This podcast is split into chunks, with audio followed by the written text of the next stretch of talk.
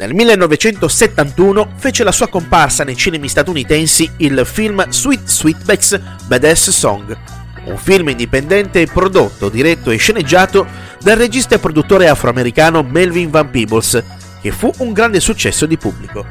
La pellicola segnò un importante spartiacque per la storia del cinema, decretando la nascita della cosiddetta Black Exploitation, nome nato dalla fusione dei termini black, che vuol dire nero, ed exploitation, ovvero sfruttamento, sottogenere che ebbe modo di dare una forma di intrattenimento rivolta al pubblico afroamericano e finalmente aveva dei personaggi e delle storie nelle quali potersi immedesimare.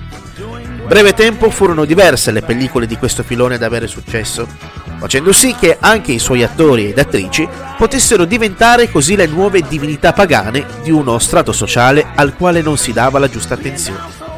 Un regista particolarmente attento ai dettagli e alla citazione cinematografica come Quentin Tarantino non poteva non omaggiare uno dei periodi più importanti della storia del cinema. Come nel suo stile unico ed inconfondibile, lo ha fatto con Jackie Brown, pellicola del 1997, tratta niente meno dal romanzo Ram Punch dello scrittore americano Edmund Leonard. La pellicola vede protagonista Jackie Brown, hostess quarantenne che arrotonda il suo stipendio contrabbandando denaro per il trafficante d'armi Ordell Robbie. Quest'ultimo riceve una telefonata da parte di Beaumont Livingston, piccolo spacciatore alle sue dipendenze, che lo informa di essere stato arrestato e che gli chiede di pagare la sua cauzione. Ordell si rivolge quindi a Max Cherry, garante di cauzioni, il quale fa da tramite tra il trafficante d'armi e Beaumont per pagare la cauzione affinché quest'ultimo venga liberato. Beaumont verrà in seguito ucciso da Ordell, in quanto colpevole di aver parlato con la polizia dei suoi traffici illeciti. Qualche giorno dopo, Jackie Brown viene intercettata da due agenti dell'FBI e dell'ATF, i quali trovano nella sua borsa un'ingente somma di denaro ed una busta di cocaina.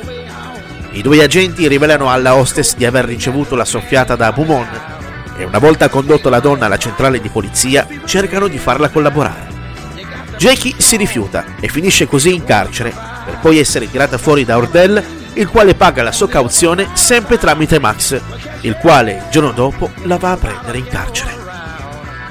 In seguito ad una frugale cena insieme, Jackie si confida con Max, instaurando con quest'ultimo un rapporto di fiducia. Ordell tenta di uccidere anche Jackie, la quale intuisce le intenzioni di quest'ultimo e si fa trovare preparata, minacciandolo con la pistola che qualche ora prima ha sottratto dal cruscotto dell'auto di Max. Il giorno dopo quest'ultimo va da lei, chiedendo le spiegazioni sul perché le abbia rubato l'arma.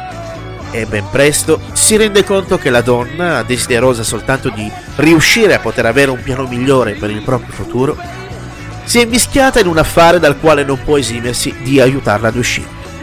Jackie Brown è molto probabilmente uno dei film più sottovalutati e meno conosciuti della cinematografia di Quentin Tarantino, che, come è avvenuto in seguito anche per il suo più recente C'era una volta ad Hollywood, fa parte delle pellicole più descrittive del regista italo-americano.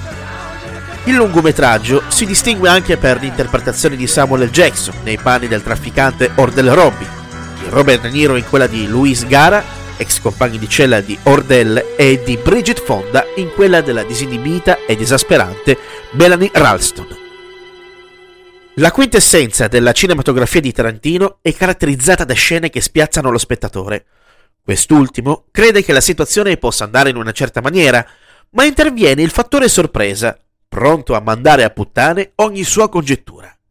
È il bello dei film di Tarantino, che una larga parte di persone non riesce a comprendere, è che i suoi film non sono solamente l'adorazione massima del pulp, che fa della violenza grafica un linguaggio estremo per esprimere un punto di vista, e quindi, in quanto tale, condivisibile o meno.